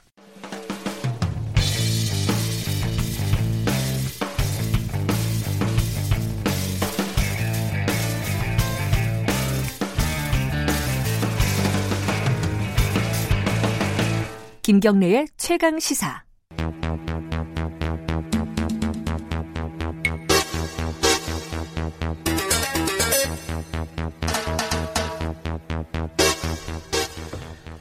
네, 어, 굵직한 사건의 이면을 들여다보고 깊이 있게 파헤쳐보는 시간입니다. 추적 20분 오늘도 두 분 나와 계십니다. 먼저 박지훈 변호사님 안녕하세요. 네, 안녕하세요. 박지훈입니다. 그리고 한겨레 신문 김한 기자님 안녕하세요. 네, 안녕하세요. 오늘 아까 일부에서 잠깐 예고를 해드렸는데 유재수 전 부산시 부시장 얘기 이게 이제 일단 개인 비리예요. 개인 비리인데 조사가 이렇게 왜 이렇게 제대로 안 됐느냐 네. 이거잖아요 지금. 그렇죠. 그렇죠. 감찰도 했었고 어 뭐야 청와대 민정에서도 좀 인지를 했었고 했는데 왜 제대로 처리가 안 됐느냐. 그렇죠. 이게 핵심인데 어찌됐든 검찰이 어제 구속영장을 청구를 했습니다. 네. 그 혐의를 간단하게 정리를 해보죠. 뭐 크게 세 가지 혐의예요. 네. 뇌물수수죄하고 어, 수뢰 부정처사죄 그리고 김영란법 청탁금지법 위반 세 가지 정도인데 네. 이 이제 금융위에서 국장으로 재직할 당시에 뭐 사모펀 금융정책국장이었나요? 예, 정책국장이었습니다. 예. 되게 중요한 직책인데 그렇다면서요? 예. 건설회사, 뭐 네. 사모펀드회사, 또 창투회사, 창업투자 자문사 음. 이런 업체한테 최소 수천만 원 이상의 금원을 지금 받았다. 음. 받은 거는 뇌물죄, 네. 받고 그 이후에 부정한 일을 해줬을 때는 수뢰 부정처사죄, 네. 그리고 일정 금액 이상을 대가성 없이 공무원이 받았을 때는 김영란법 위반이 됩니다. 예. 그세 가지 범죄로 지금 구속영장이 청구된 상황입니다. 오늘 오늘 실질 심사하나요? 네, 오늘 어, 네, 오늘, 오늘 하고 그럼 오늘 밤에 결정이 되겠네요. 근데 이 사건이 네, 애초에 내일입니다. 네, 아, 내일인가요? 네, 아, 내일이군요. 예, 예, 죄송합니다. 갑자기 물어보 순간 헷갈렸습니다. 예. 제가 오늘로 알고 있어요. 네. 그, 이 사건이 언제부터 이렇게 시작이 된, 이게 꽤 들은 지가 오래됐어요. 유재수라는 이름 자체를. 그렇죠. 그러니까 지금 이 사건의 본질이 뭐냐도 네. 조금 어, 엇갈리고 있는 상황인데요. 이 사건은 이렇습니다. 유재수 전 부산시장이 금융위에 재직 시절에 어, 감찰 보고서가 올라갔습니다. 청와대로 금융위에서. 청와대로. 네. 네. 그래서 청와대 민정에서 감찰을 했습니다. 네. 이 감찰을 하는 도중에 어, 이분이 국장을 그만두고 네. 국회로 갑니다. 그러니까 국회 뭐, 수, 뭐 네, 전문위원? 으로 예. 가죠. 그래서 어, 사건이 그 내부적으로 이제 종결이 된 거죠. 왜냐하면 네. 청와대 민정은 공직자 음. 이제 그 감찰을 하는 거니까.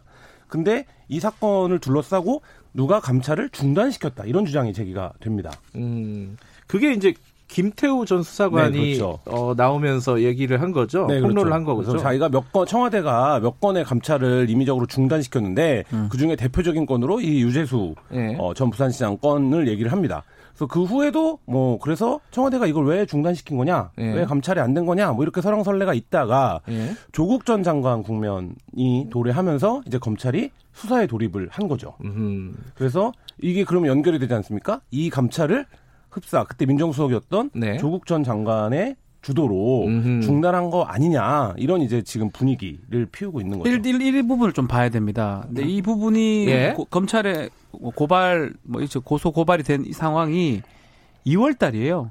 아 오래됐네요. 예, 예. 유재수 조사해 달라고 예. 고소 고발이 됐고 이 정도로 뇌물 사건이라면 사실은 조사가 그 당시 바로 돼야 되거든요. 네. 압수수색 가가지고 바로 증거 확보한 후에 얼마 안 돼서 영장이 청구되든 뭐 되었어야 되는데 네. 너무 지난 지금 11월, 10월 달까지 지난 상황에서 11월 이후에 지금 압수수색을 하면서 증거를 확보해서 영장이 청구됐는데 한편으로는 그 당시에는 뭐 조국 수석에 대한 뭐 문제도 그런 네. 조국 사태 이런 문제가 없었습니다.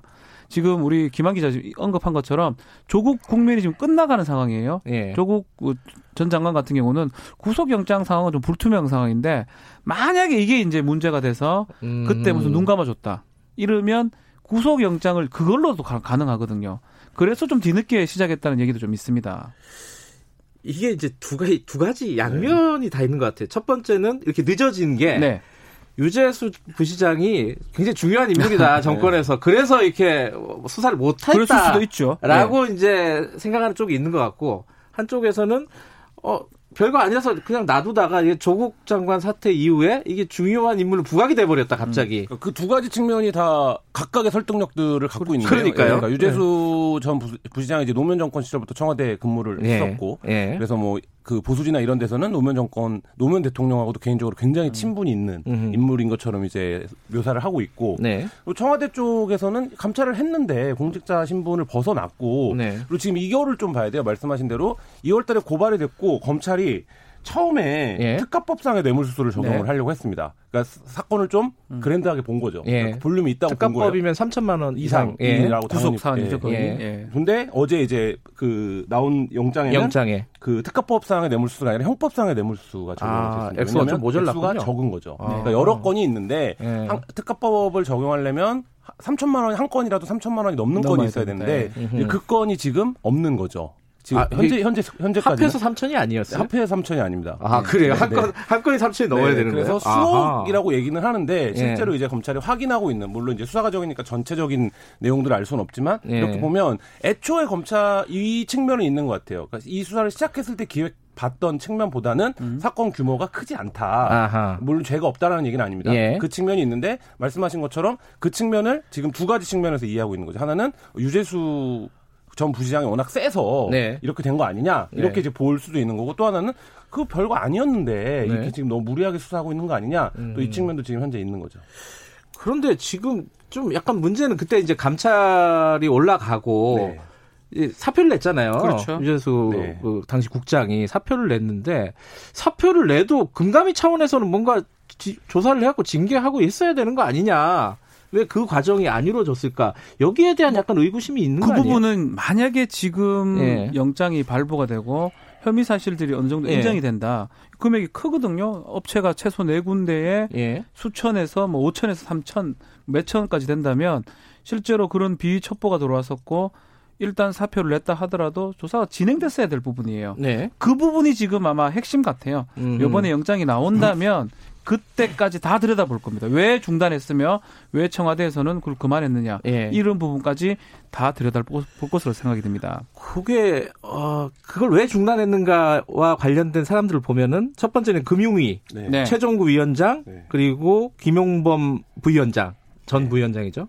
지금 차관인가요? 차관입니다. 그렇죠. 그 두 사람이 금융위 쪽에 있고, 있고 청와대 쪽도 있잖아요. 백원우 전 민정 비서관이 있고요. 그 당시 이인걸 특검 반장, 특검 반장, 그 네. 네 명이 이제 문제가 될 수밖에 없는 네. 상황이에요. 그 위로 올라가면 이제 조국 수석이 조국 나오는 수석이죠. 거고요. 네.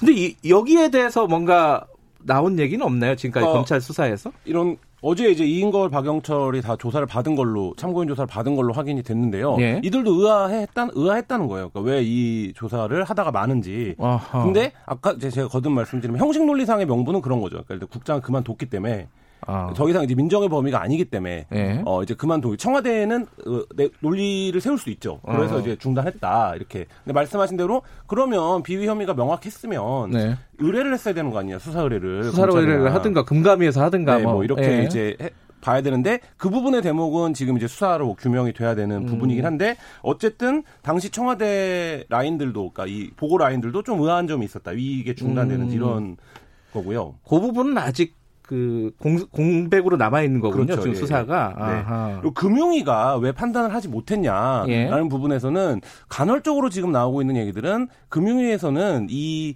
어, 비위 사실 자체를 별로 심각하게 보지는 않았던 것 같아요. 그래요? 예, 그러니까 옷을 벗는 정도. 음. 어, 예, 수준으로. 금융위가 문제가 있구만요. 네, 봤던 것 같아요. 근데 이제, 근데 이게 이제 사실 예. 돈이 오간 거 관련해서 예. 많이 좀 봐야 될 부분이 꽤 있어요. 어떤. 뇌물이 무조건 되는 게 아니거든요. 공무원 음. 돈을 받는다 해서. 직무상 관련이 있어야 그렇죠. 되는 거죠. 대가성이나 음. 직무 관련성이 있다면 뇌물죄가 되는 거고요. 네. 근데 지금 2016년 9월부터는 직무상 뭐, 대가 관련해서 없어도 적용되는 게 있죠. 김영란법. 예. 예. 청탁 금지법이 적용되니까 예. 그런 것들을 세 개 정도를 생각했던 것 같아요. 음. 제 개인적인 생각이긴 한데 뭐 정말 뭐 주무꾸구식이 아닌 이상 네. 금융이나 청와대에서 그만한 거는 아마 뇌물 쪽보다는 김영란법 정도에 되, 지 않을까 이렇게 판단했을 것 같아요. 음. 2000 그리고 2016년 9월 이전에 문제는 사실 거론하기 어렵거든요. 네. 법이 시행되기 전이기 때문에 그렇기 때문에 그냥 무마를 아, 무마라 표현이 무마라 그만뒀지 음.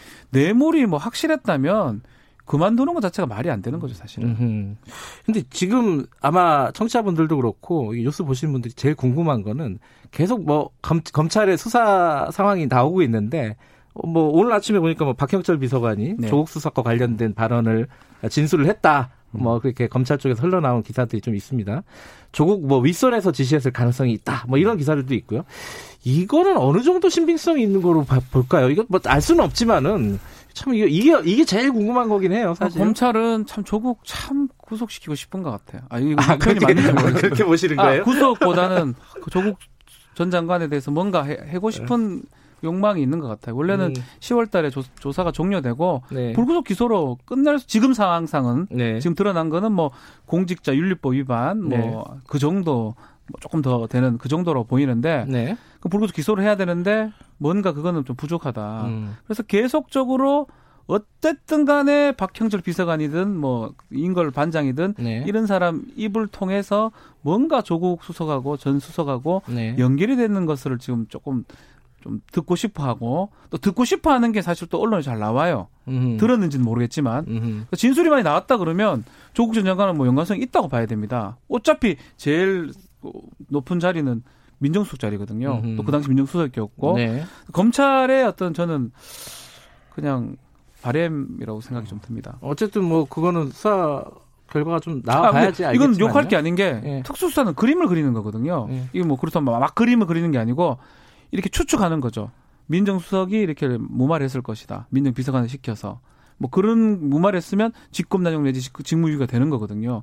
그것을 찾아내는 과정을 먼저 그림 그려놓고 찾아내는 과정이기 때문에 네. 그렇다고 검찰이 뭐 잘못한다고 좀 말할 필요는 없을 것 같아요. 음, 뭐 수사 방향을 그쪽으로 잡았으면은 그렇죠. 사실관계를 파악하면 되는 거잖아요. 그 과정인 거죠 지금. 네. 그러니까 지금 말씀하신 대목인 것 같은데요. 이게 이제 언론도 그렇고 검찰도 그렇고 이 그림이 뭔지를 다 알고 있어요. 그러니까 이 그림의 끝이 결론이 어떻게 나야 되는 건지를 네. 알고 있기 때문에 네. 사실 이제 그 부분으로 언론을 맞춰가고 있는 거죠. 왜냐하면 그 그림 방향으로 수사가 이루어질 것이 너무 이제 명확해 보이니까 그거는 예. 유재수 이 부시장의 개인 비리 문제가 아니라 유재수 부시장의 비위 사실을 발각하고도 왜 이것이 무마됐는가 네. 이 부분이 결국 수사고 그러면 그 라인은 말씀드린 대로 박형철, 이인걸, 백원우, 조국 그러니까. 예, 이 라인 네 명밖에 없는 거거든요. 음. 이네 명 어디선가 지시가 있었겠죠. 왜냐하면 네. 김태우가 뭐라고 얘기, 김태우 전 감찰반원이 뭐라고 얘기했냐면 네. 윗선의 지시로 중단됐다 이렇게 얘기를 음. 했거든요. 네. 그 윗선이라는 건 김태우의 위는 이 네 명밖에 네, 없는 거거든요. 음. 그러니까 결국 이 네 명 중에 누군가 그러면 아 여기서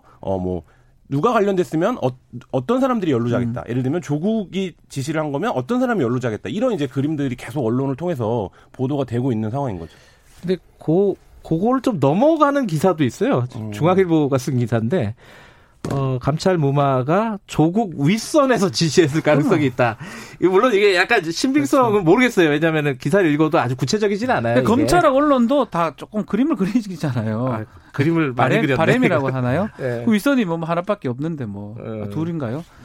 뭐, 뭐 생각하기에 따라서 그거는 어쨌든 어. 뭐 여기까지는 아직 모르겠지만은 네. 어찌 됐든 조국 수석이 어떤 지시나 연관성이 있느냐를 밝히는 게 네. 검찰 수사의 어, 마지막 그림일 것이다. 네. 그렇기 때문에 사실은 만약에 2월 달에 감찰, 그 검찰 고발이 들어갔을 때 그 무렵에 압수수색을 했고 예. 그 무렵에 다 진행이 됐다면 사실 이 정도로 문제를 삼지는 않았을 거예요. 근데 그때 안 하다가 지금 하는 게 계속 그거랑 연결이 되는 겁니다. 조국하고 연결이 되는 겁니다. 음. 근데 그렇게 생각할 수도 있지 않나요? 그 윤석열 총장이 그 이후에 임명이 됐기 때문에 총장이 바뀌었잖아요. 그 총장이 지시하는 것도 웃기죠. 이, 정도 사건이면 알아서 부장이나 특수부가 그런 거 음. 찾아내라고 하는 특수부거든요. 네. 그땐 특수부가 많았었고 지금은 좀 많이 사라졌지만 특수부나 뭐 중앙지검장이나 이렇게 했었어야 될 부분이었죠. 알겠습니다. 뭐 여기 여기서 정리하면 될 것 같아요. 김한 기자 뭐더 뭐, 하실 얘기 있을 것 같은 표정으로 네, 아니에요? 김한 기자 밖에서는 아니, 말을 아니, 많이 했었는데 방송 시작하기 전에 여러 가지 얘기를 하다가 네. 갑자기 입을 다무셔가지고. 근데 사실 아직 저희가 추측 얘기를 예, 하기 좀 알겠습니다. 너무 추측하면 안 돼요. 예. 그죠? 요 정도까지 영장 발부되냐 안 돼. 그걸 네, 보고 이제 더 얘기해야 됩니다. 예. 알겠습니다. 영장 발부되면 다음에 한번 또 다루도록 하겠습니다. 네. 오늘 두 분 고맙습니다. 감사합니다. 감사합니다. 자, 박지훈 변호사, 한겨레 신문 김한 기자였습니다.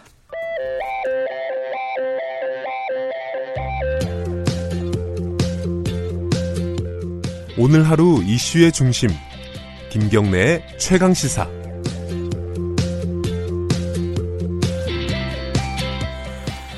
네, 어, 김경래 최강 시사 듣고 계시고요. 어, 제 KBS 9시 뉴스 보셨습니까? 저는 못 봤습니다. 네, 나중에 이제 유튜브로 다시 봤는데요. 어, KBS 메인 뉴스 9시 뉴스의 앵커가 바뀌었습니다. 그 원래 엄경철 앵커였는데 엄경철 앵커도 잘 모르시죠? 짧게 하셨어요. 어, 짧게 하고 바뀌었는데 이번에 이제 화제가 됐던 거는 여성 메인 앵커 뭐 이게 화제가 된다는 것 자체가 좀 어, 뭐 우리 사회를 얘기를 하는 건데 어쨌든 여성 메인 앵커 KBS에서는 최초고요. 타 방송사에서는 몇 번 있긴 있었죠. 어, 종편 같은 데도 있었고 정말. 지상파에서는 최초 최초인가? 네. 어, 아직 소개도 안 했는데 왜? 아 지상파에서 최초랍니다. 이소정 앵커 어, 앞으로 저녁 때 계속 보실 분입니다. 스튜디오에 모셨습니다. 안녕하세요. 안녕하세요. 반갑습니다, 여러분. 네. 이소정입니다. 어, 아, 앵커답게 청취자에게 인사하고 저한테 인사를 해야지. 선배, 선배 안녕하세요. 어제 처음 진행했죠? 네. 안 떨렸어요? 아, 뭐 아시잖아요. 제가 원래 겁, 겁은 없는데 떨지는 않았는데. 아, 그래요? 네. 근데 아, 너무 정신이 없어가지고. 네. 그래요? 네. 음, 왜 정신이 어제 뭐 아세아, 한 아세아 아, 현장 연결도 음. 있고, 뭐 세월호 저희 단독 보도도 있었고, 그러니까 뭐 DLP면 뭐며 막 스탭들도 너무 정신이 없어서 어떻게 지나갔는지도 모르겠습니다. 예. 네. 가벼운 얘기부터 좀 해보죠. 네. 그 여성 앵커로 지상파 최초다 이게 막 음. 기사가 막 났어요. 네. 그 기사를 보면서 어떤 생각이 드셨습니까? 그러니까 앵커 말씀 얘기한 대로 예. 이게 화제가 된다는 것 자체가 좀 음, 음. 나는 그렇게라도 화제가 됐으면 좋겠는데. 아니, 물론 저도 놀랐죠. KBS가 네. 이런 선택을. 음, 음. 아 그래요? 그렇죠. 예상 음. 못했어요, 본인은? 전혀 못했죠. 그래요? 네, 네. 지난 화요일 밤에 전에 듣고 수요일 날 기사가 나기 시작하고, 음 네, 어, 뭐 나흘 만에 어제 방송을 시작했으니까 지금 KBS에서 물론 청취자분들이 듣기에는 아, 네. 뭐그 KBS가 뭐 그렇게 대단한 거냐라고 음. 말씀하시면 어쨌든 음. KBS가 약간 그래도 음. 다른 언론사보다 상대적으로 보수적이죠? 보수적이라고 할까요? 뭐 그렇죠. 그런 게 있어요. 그렇죠. KBS에서 이렇게 선택을 한 이유가 뭐라고 보세요? 음, 저도 본부장 딱 말씀을 듣고 얘기를 듣고 네.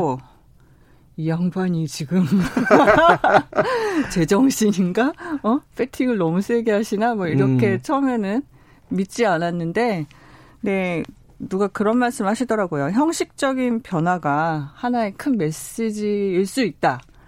그럼요. 그렇죠. 예. 네. 물론 뭐 본질적인 변화도 물론 수반이 되고 뒤따라야 하지만 네. 일단 그만큼 저희가 절실하고 뭔가 변화하려는 노력, 음. 시청자들한테 음. 음, 다가가려는 노력이다 이렇게 봐주셨으면 좋겠어요. 네. 내부적인 반발은 없었습니까? 남자 기자들 아. 앵커를 꿈꾸는 꿈나무들이 오늘부터 뒤져봐야지 누가 불만인지 반응은 어때요? 저 시청자분들 어 어제 뉴스라서 네. 아직 측근들한테밖에 들은 게 없지만 네. 뭐 그, 여성 앵커지만 또 저희가 40대 메인 앵커를 쓴 게 처음이지 않습니까? 아 그래요? 네. 아하. 네. 40대시군요. 죄송합니다. 몰라. 아, 세월이 많이 흘렀네. 아, 그렇군요. 아, 물론 이렇게, 예. 어, 적은 나이는 아니지만 그래도 아, 뉴스가 그래도 좀 젊어진 것 같다. 아, 음. 아, 좀 밝아진 것 같다. 이런 얘기를 많이 해주셔서 네. 어, 오늘 또 뭐 피드백이 많이 올 텐데 네. 네, 더 많이 고민하려고요. 근데 네. 방금 전에 그 말씀을 하셨어요. 네. 그 절실함의 표현이다. 네. 뭐가 그렇게 절실합니까? KBS 뉴스가 잘 안 돼요, 뭐가? KBS 뉴스 물론 KBS 뉴스 최근에 안팎으로 어려움이 많았는데 KBS뿐만 네. 아니라 모든 지상파 그 뭐 음. 전통적인 언론들의 고민인 것 같아요. 뭐 음. 1인 미디어도 많고 뭐 매체들도 너무나 다양하고 시청자분들도 뭐 전문가 수준인 분들이 너무 많고 그러니까 음흠. 과거처럼 일방적으로 막 1분 20초 뉴스 다다다다다다 전해주니까 들어 이거 가지고는 이제 시청자들하고 소통이 안 되는 거죠. 음흠. 그 그러니까 뭐 다양한 뭐 디지털 기사며 유튜브며 여러 네. 가지 시도를 해보고 있고 또 그런 정보의 홍수이기 때문에 저는 더 뭐 좀 교만하다고 하실 분도 있겠지만 KBS이기 때문에 더 중심을 좀 잡아야 된다라고 생각을 해요. 뭐가 음. 진짜인지, 음. 뭐가 중요한 건지 좀 중심을 잡아주고 시청자분들한테 뭐 그러니까 같이 여론을 좀 만들어가는 역할을 KBS니까 해야 된다라고 생각을 해서 저희가 좀 많이 고민을 하고 있는 중입니다. KBS 보도국이. 예. 아, 그 형식적인 응. 어떤 변화가 중요한 네. 메시지다. 네. 그것 저 이해를 하는데 네. 그렇다면은 음. 이소정 앵커가 9시 음. 뉴스를 하면은 네. 뭐가 달라지는 거냐? 음. 그럼 사람 얼굴 바뀐 거 말고 음. 달라지는 게 있습니까? 이제 차차 달라지요. 아직 아직까지는. 아니 그 아. 지금 보도국장이 뭐 출입처 폐지 이런 얘기도 아, 하고 그렇죠. 그랬잖아요. 그것도 있고 일단 뉴스만 말씀드리면 네.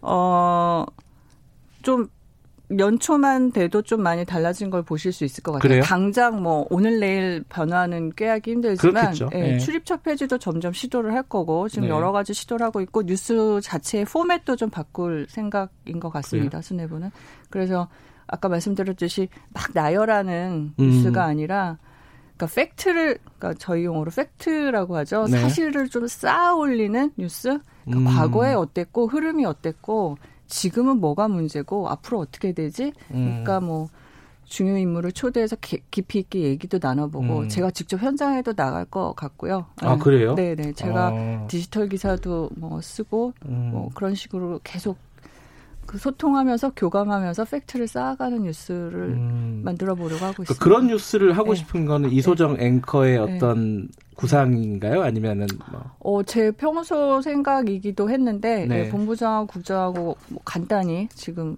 앵커 되고 나서 얘기를 했는데 그 부분에서 의견이 일치를 하고 있었고 네. 본부장도 지금 뉴스로는 어, 더 이상 KBS가 사랑받기 힘들다라고 음. 어, 체감을 하고 있는 것 같습니다. 그래요? 시청률도 많이 낮아졌죠 예전에 비해서. 어 옛날에는 뭐 9시 땡 하면 다 앉아서 KBS 뉴스들 보셨으니까요. 네. 30%까지 시청률이 나오던 말도 안 되는 시대가 있어요. 제가 아이템 했을 때 30% 찍은 적이 있습니다. 오 자기 자랑. 근데 요새는 한 10% 조금 넘죠. 10%좀 넘고 근데 음. 또 뭐 그 와중에 좀 중요한 사안, 뭐 네. 뭐 재난이 있거나 뭐 어, 큰 네. 일이 생기면 또한 20%까지 가까이도 가고. 네, 아직까지는 뭐 네. 시청률이 높은 편이긴 해요. 그렇죠. 근데 앞으로가 문제겠죠. 맞습니다. 네. 근데 어 이런 어떤 지상파의 위기 음, 음. 이런 것들은 매체 변화도 음. 있지만은 음. 뭐가 뭐가 문제일까? 이게 항상 기자 내부적으로 고민 많이 할 거 아니에요. 이번에 뭐 어, 취재 관행에 대한 문제. 음. 뭐 검찰 관련해서 뭐 네. 이런 문제도 있었고 뭐 재난 상황에서 어 이게 청취자들 속였다라는 어떤 음. 의심, 음. 뭐 하여튼 여러 가지 것들이 있었어요. 의심. 과정들이 쭉 있었는데 네. 어떤 게 문제라고 보세요 뉴스에 특히 KBS에? KBS에? 네. 음. 그러니까 제가 아까도 말씀드렸지만 저도 뭐 언론학자가 아니라서 뭐 네. 현장에서 기, 얘기하는 게더 네, 많을 수 이거다라고 말, 네. 말씀을 못 드리겠는데 그런 막 정보의 홍수 속에서 저희가 중심을 뭐못 잡았다. 못 봤다 일부. 음, 물론 다들 현장에서 열심히 뛰고 있지만 음. 시대의 이 흐름 속에서 좀 더 뼈를 깎는 고통을 음. 노력을 해야 하지 않나. 네. 성찰도 하고 노력도 하고. 음. 어, 이게 가족들이 음. 많으신가 봐요. 이게 문자가 좋은 문자가 많이 오네요. 아 정말요? 예, 뭐 동의한다는 문자, 열렬한 지지를 보낸다. 이소정 앵커. 감사합니다. 뭐, 박남순 청취자분이 보내 주셨고 빠른 뉴스보다 정확하고 공정한 뉴스를 아, 바랍니다. 그렇죠. 이사치로. 네. 아까 말씀하신 측면이나 비슷한 거고. 네. 근데 어, 시간이 많지 않지만 제가 한 가지 조금 걱정되는 건 어, 음. 어, 지금 엄경철 앵커 그래도 네. 아마 이름 기억하시지 못하는 분들이 맞아요. 태반일 겁니다. 네. 어, 손석희는 다 알잖아요. 손석희 그쵸, 앵커는 그쵸. 다 알잖아요. 어.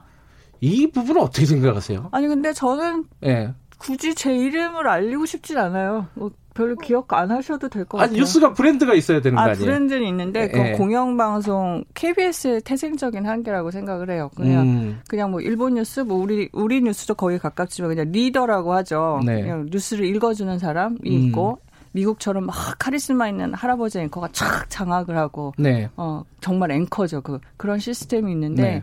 KBS는 그런 건 불가능하죠. 오. 어. 칼라를 많이 드러낸다거나 정치적 색깔을 나타낸다거나 그거는 정치적 색깔이 아니더라도 본인도 음. 욕심이 있을 거 아니에요. 아니, 불편부당한 건 맞는데 근데 네. 거기서는 저는 욕심은 제가 접어야 된다고 생각해요. 욕심도 사실 그래요? 없고. 음. 근데 저는 그 욕심은 있어요.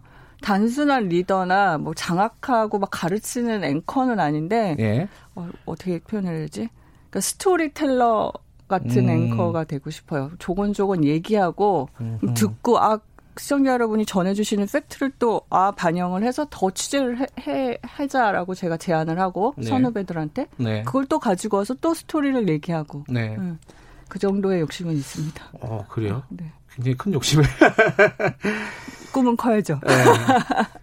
어, 본인의 기자로서, 뭐 네. 저널리스트로서의 네. 꿈은 뭡니까? 왜냐면 이거 들으신 어. 분들이 젊은 분들은 아마, 어. 어, 어, 이소정 앵커에 대해 개인적인 관심도 있을 것 같아요. 어떤 꿈이 있습니까? 꿈? 예. 혹자는 어제, 아, 최욱 씨가 그랬죠. 이러다가 또, 정치하냐? 막 아. 되도 않는 질문. 아, 그, 거기까지는 아, 그죠. 정치의 정자도 듣기 싫은 사람인데 사실 네. 저널리스트의 꿈이라면 아까 말했듯이 그냥 음, 이소정보다는 네. 아 KBS에 정말 저렇게 친절하고 진솔한 앵커가 있구나라고 기억해 주시고 네. 저 앵커 때문에 KBS를 볼 맛이 난다라는 어허. 말씀만 해주셔도 너무 좋을 것 같아요. 그리고 그냥 정보뿐만 아니라 위로가 되고 희망이 됐으면 좋겠습니다. 아, 말씀 준비하신 멘트인가요? 아니요. 한 번씩 KBS 뉴스 보시면서 응원도 해주시고 비판도 해주시고 했으면 네. 좋겠습니다. 오늘 어려운 자리 나와주셔서 감사합니다. 감사합니다. KBS 뉴스의 세월골 이소정 앵커였습니다. 김경래 최강사 11월 26일 여기까지 하고요. 저는 뉴스타파 기자 김경래였고요. 내일 아침 7시 25분 다시 돌아옵니다.